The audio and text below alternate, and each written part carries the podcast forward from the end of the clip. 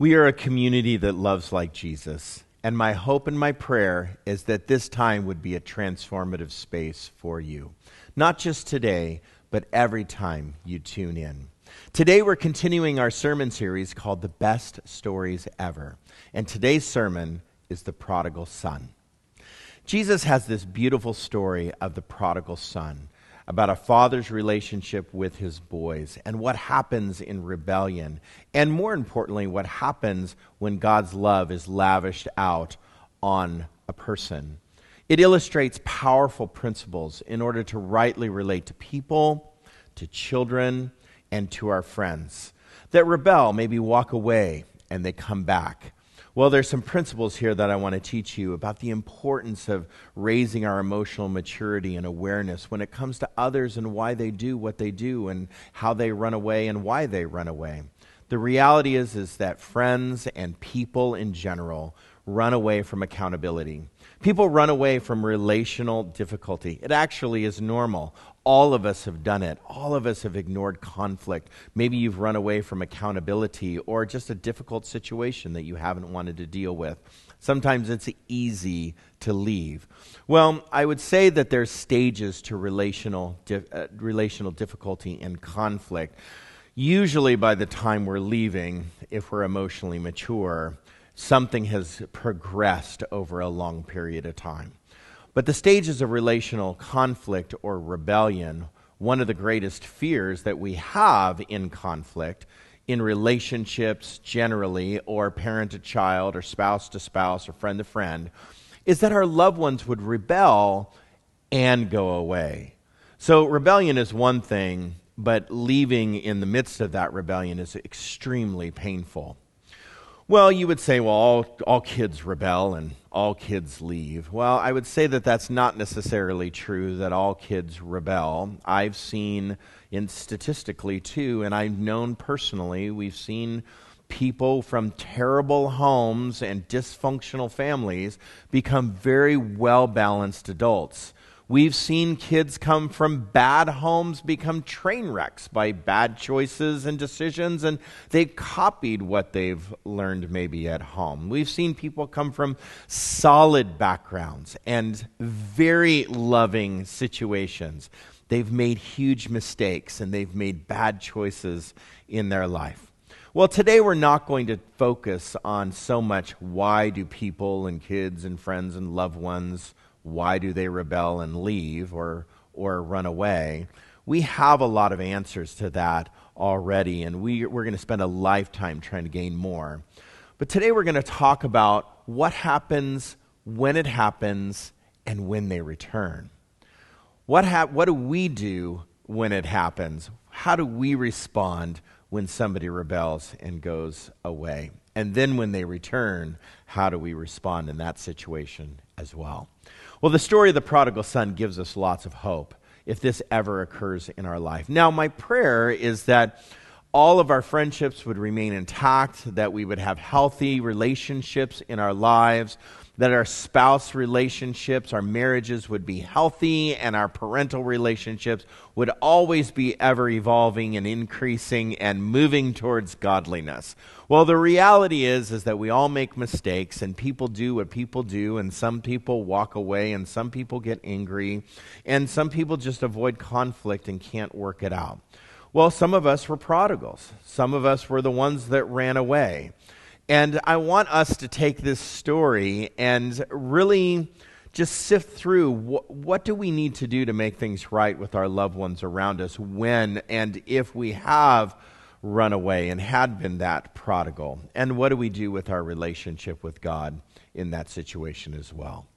Well, stage one of relational conflict is rebellion. In Luke 15, starting in verse 11, it says this To illustrate the point farther, Jesus told them this story.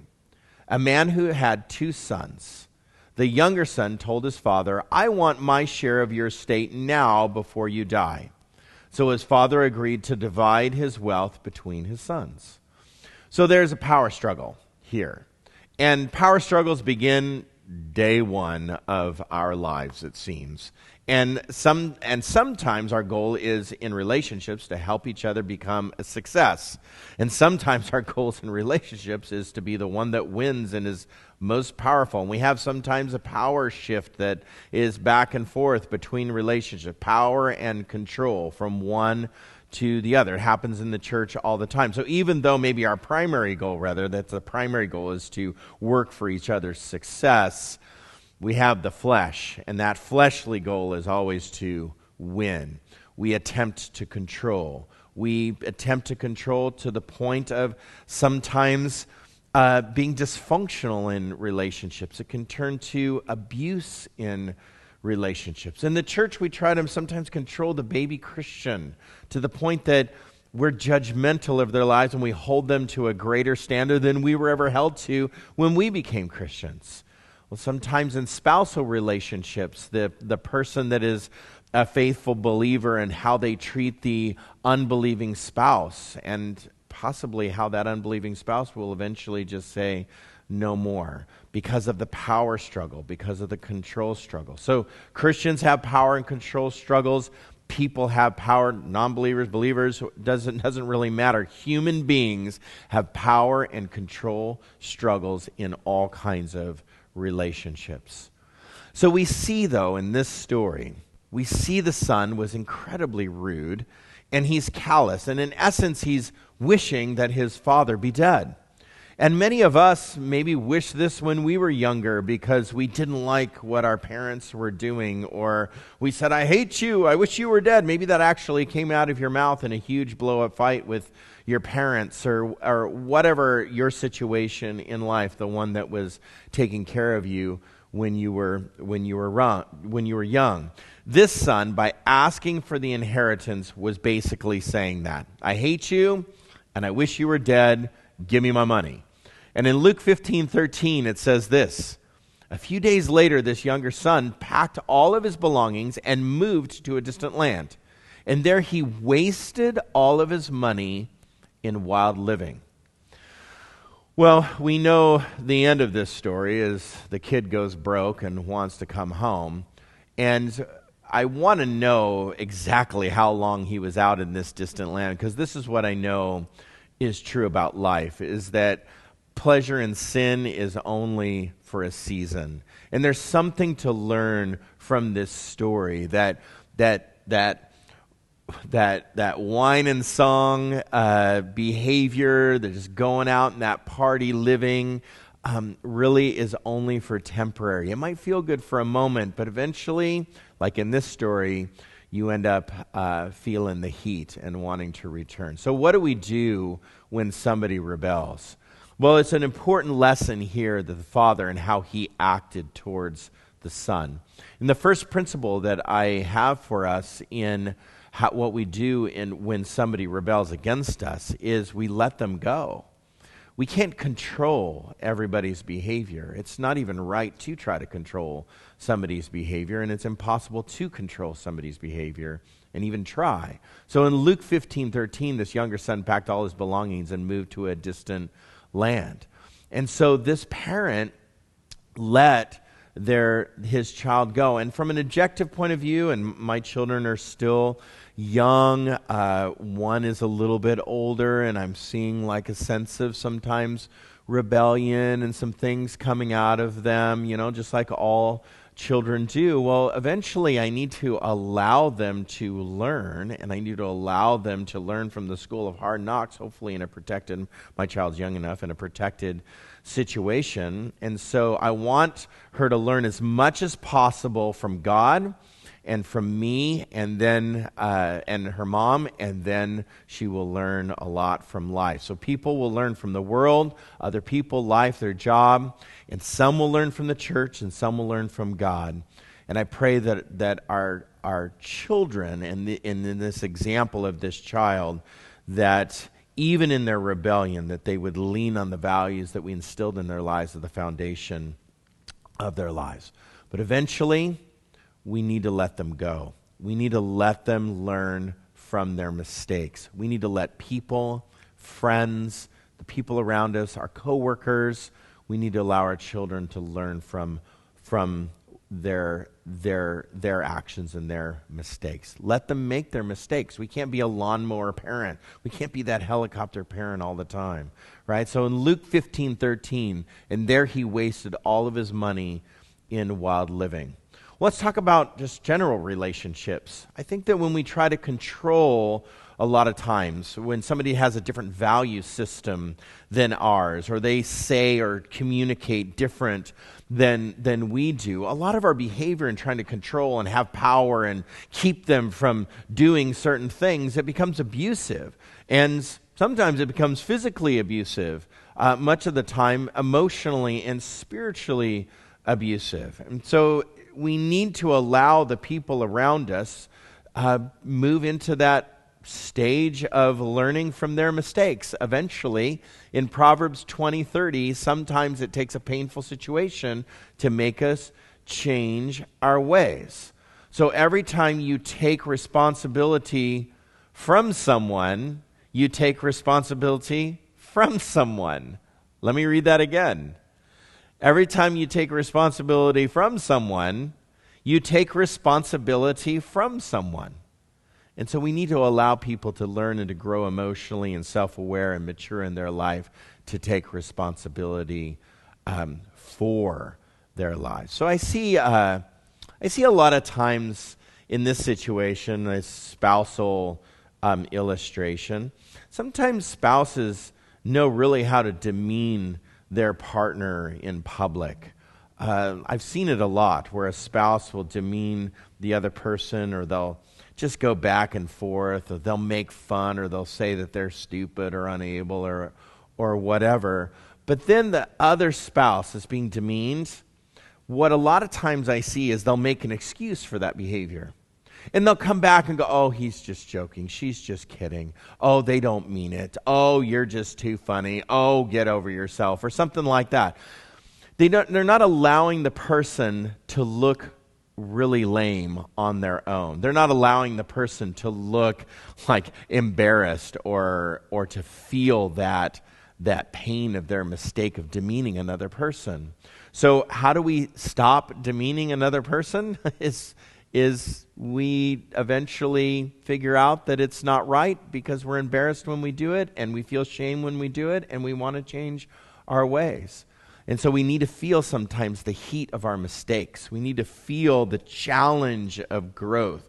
We need to feel the, my goodness, that was really rude. I need to change. And if that never goes through our head, and if that everyone's always taking away that pain from our lives, that's enablement. And so this father just allows the son to leave. He allows him to go. He let him go to make his own mistakes, to allow him to go without. And so, here's an old adage we don't always change when we see the light, but we will change when we feel the heat. And I do believe that it doesn't always take heat to change, but we will change when we feel the heat to change. So, what have I learned most in my life from? I would say the mistakes that I've that I've made.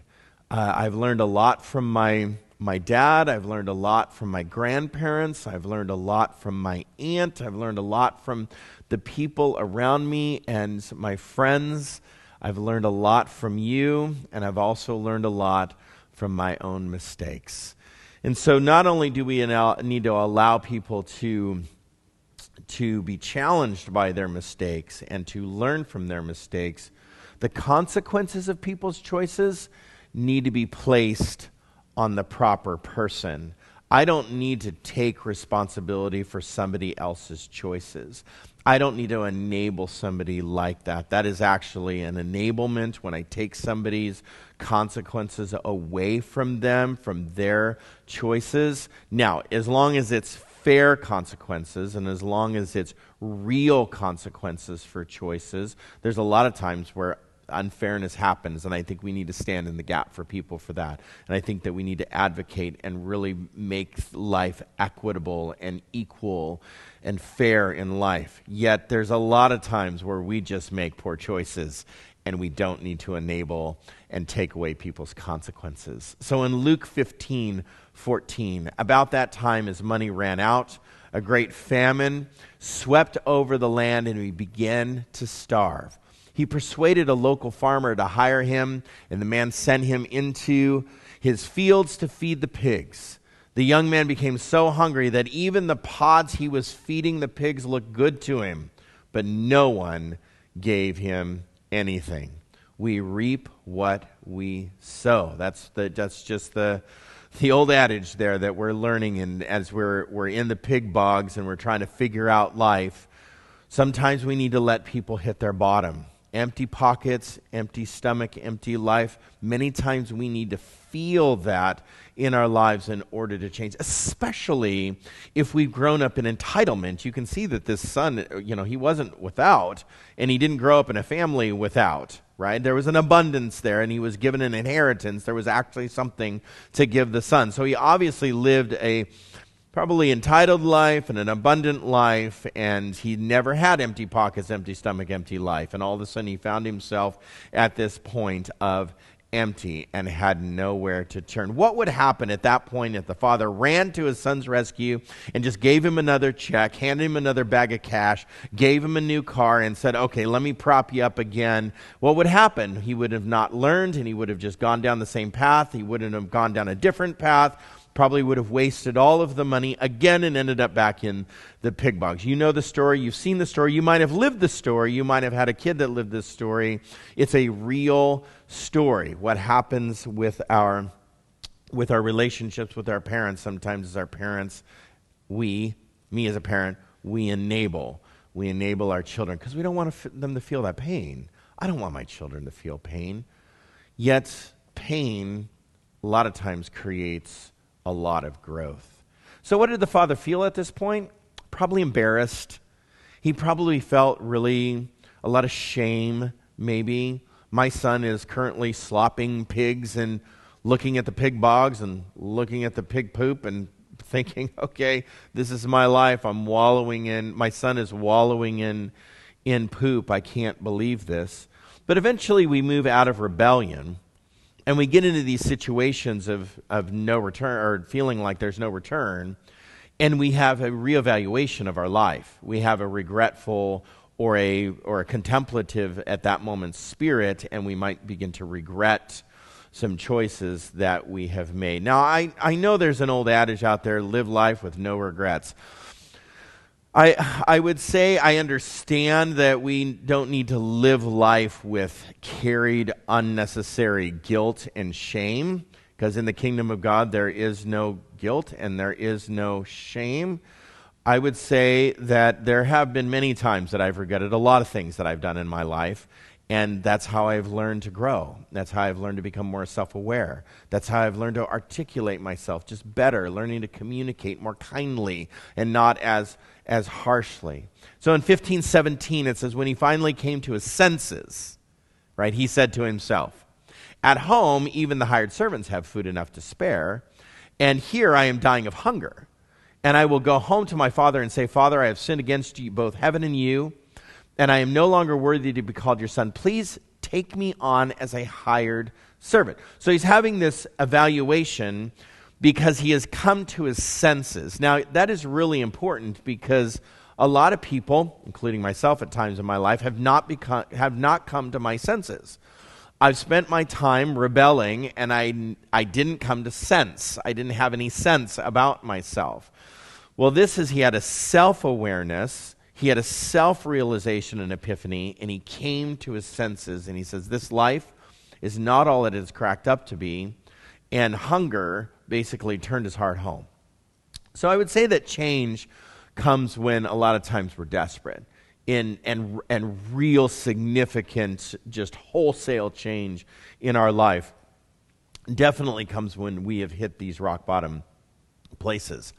I know that an alcoholic a drug addict, anybody that's an addict, when they get desperate enough Many times, not all the time, I do understand addiction, and I do understand that addiction can be just a lifelong disease in our lives that, that we can we are just just powerless to. But a lot of times when we get desperate enough in our addictions, a lot of times when we get desperate enough in our using of just anything that inebriates pain in our lives, we will look and seek for some answers and some kind of change. And some people will look at us and, and it'll be different than the people that have always just enabled us. It'll be somebody different in our life will pick us up off the floor and they will take us to some real help. So what do I do when somebody is struggling? That's that's the next like principle set of principles I want to give us. What do we do when somebody is struggling? Well, first we pray, but it's not enough to just pray. Just thoughts and prayers. That I I'm just having a real problem with that right now that Christians just throw out thoughts and prayers. Uh, one of the hardest things to do is to pray for somebody that especially has hurt you the most. Yet we need to pray and turn up the heat in our prayer. That we need to pray that that that people would turn to God. And we need to commit people to God. We need to take things out of our own control and put them into God's control. We need to care, care about people and know that God is going to care more about that person than I ever can care. And as we wait patiently, we need to do the hard work. And that's, that's the issue here that I think a lot of people miss is I think that the father was doing a lot of hard work at home, probably asking the question, what happened to my son and what is my side of the street in this story? What is going on in my family? I think that there is probably a lot of, even though this is a bigger illustration, I understand that, but in a household, when we have someone that leaves or when we have somebody that takes off, we need to make sure and have the self awareness. I know that people take off for all kinds of reasons, and it's not that other person's fault. I get it. That person left, and I get it. It's not your fault they left.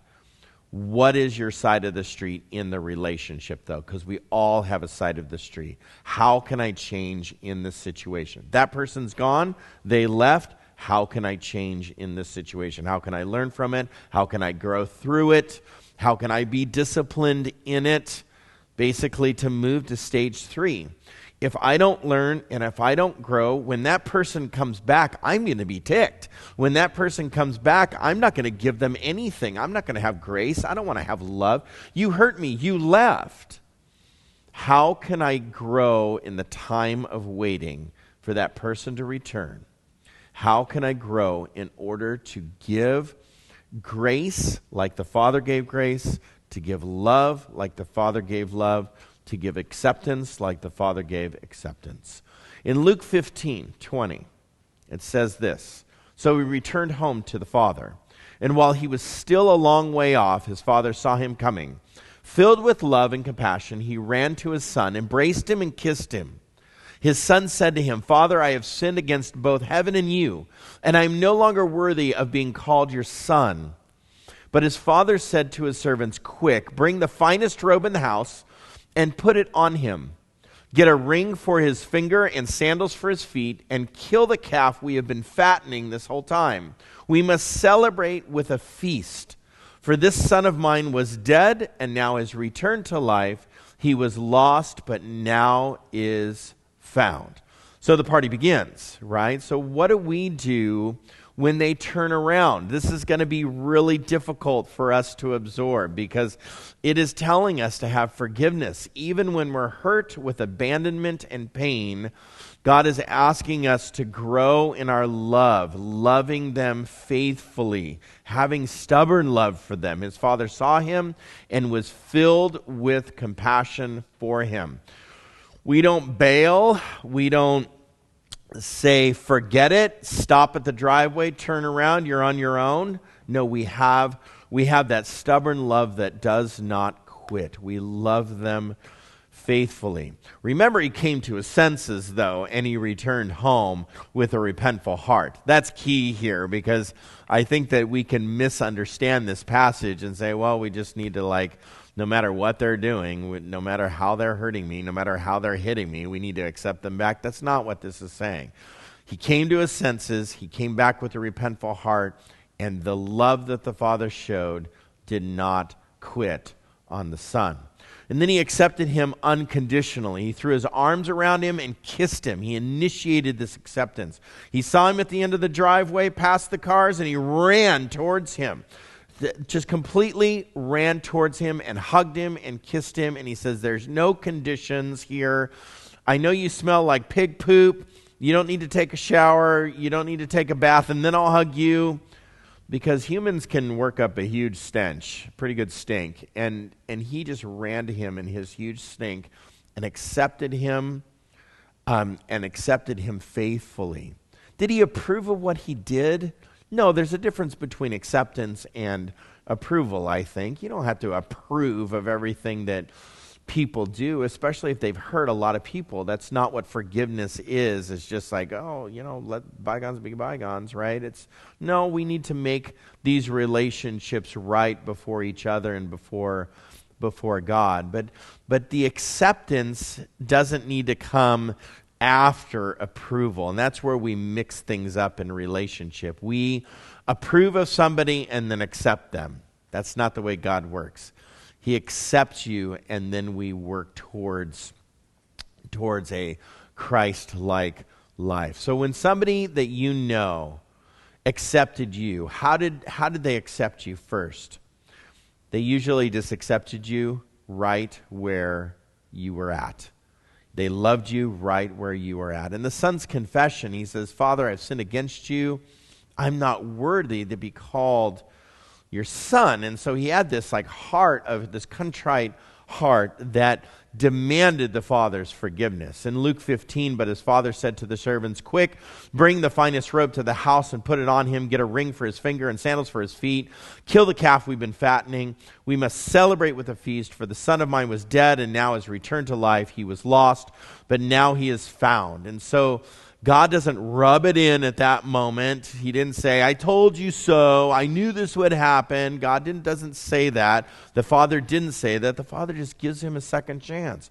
The Father gives him a robe, more than a second chance. The Father gives him a robe, which is a symbol of family status. Now you're a part of the family again. He gives him the ring, which is a signet ring, a sign of responsibility. He can use his Father's money again.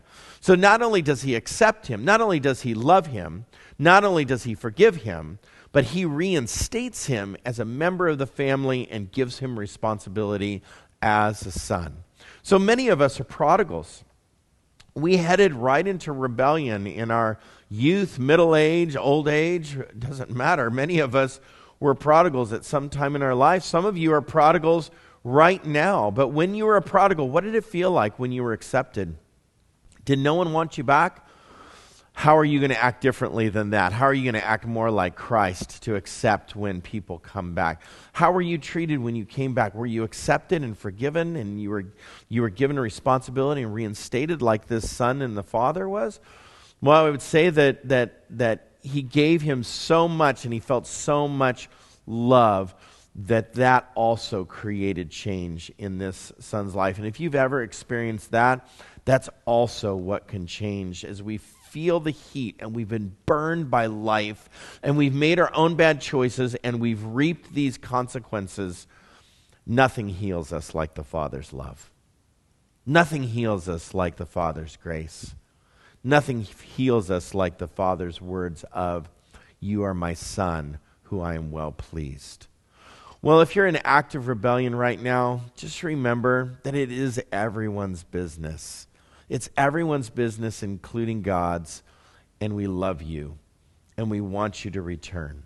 If you've been a prodigal, just know that, and you've experienced that love, wow, give that as an example to others and give that to the example of those that have, have rebelled and run away from you. And if you haven't experienced that, let's learn from this story and just continually give love to people that return.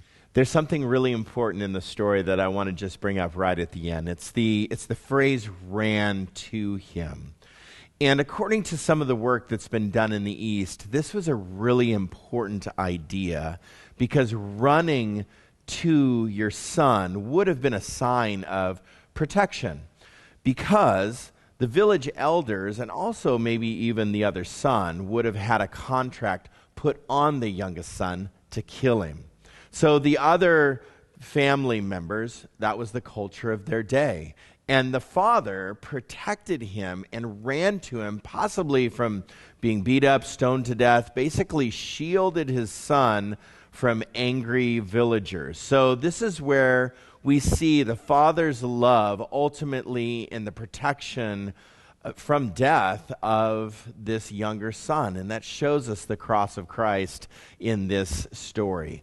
The father taking on the punishment that his son clearly deserved. And that's what makes this story the best story ever. So let's take communion with that in mind. I hope that you've prepared your bread and the juice or wine that you have at home.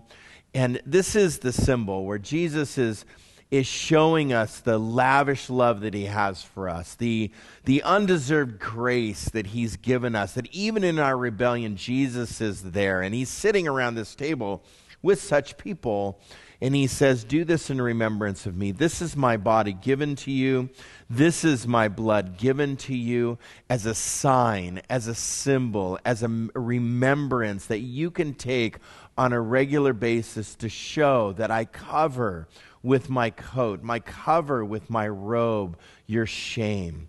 I protect you from this punishment that I, am taking away the guilt and I'm taking away the shame in your life and eternal punishment. I'm going to give you eternal life. He says, Do this in remembrance of me. Let's take and eat. And thanks be to God. Father, thank you for Lord, your love for us. And in this story, you showed such an amazing love for the son who rebelled and ran and returned home. Lord, you lavished him with your grace again. Lord, help us to lavish people with grace and love. Lord, no matter what, help us to accept. Help us to wrap our arms around them in acceptance. Lord, thank you for Jesus. Lord, thank you for the cross of Christ that, that removes and covers our shame. Lord, and removes the punishment of sin. Lord, that we can have eternal life. In Jesus' name we pray. Amen.